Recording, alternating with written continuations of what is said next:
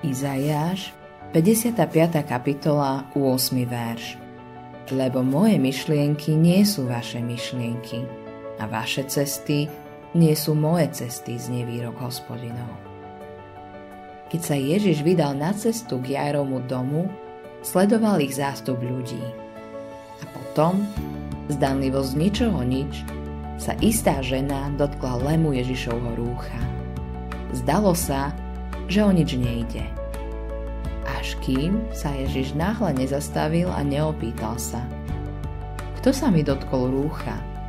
Evangelium podľa Marka, 5. kapitola, 30. verš.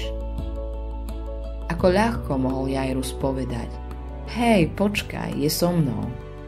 Veď jeho 12-ročná dcéra bola chorá a on vyskúšal všetko, čo mohol, aby jej bolo lepšie. Potom sa dopočul, že Ježiš je na blízku. Nevieme, či Jairus v tomto momente uveril v Ježiša. Je zrejme, že Jairus bol židovský duchovný vodca, ale očividne veril, že Ježiš má moc uzdravovať. Pristúpil teda ku Kristovi a urobil toto úžasné vyhlásenie.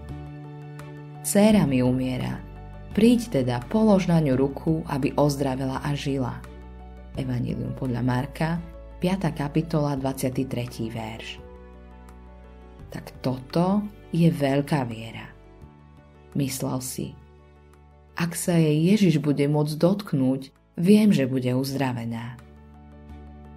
Keď sa teda Ježiš náhle zastavil a chcel vedieť, kto sa ho dotkol, Jairus ho nekritizoval.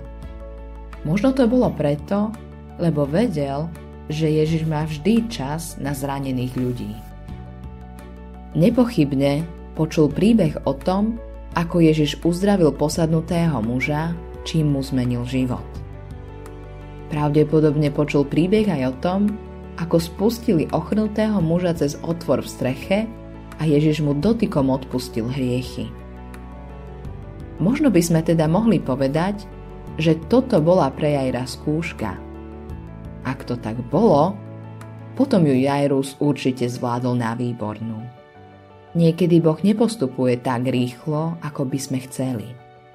Boh však hovorí, lebo moje myšlienky nie sú vaše myšlienky a vaše cesty nie sú moje cesty. Jeho načasovanie je často iné ako naše.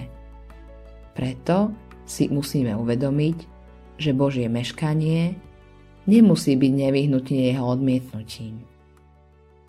Autorom tohto zamyslenia je Greg Laurie.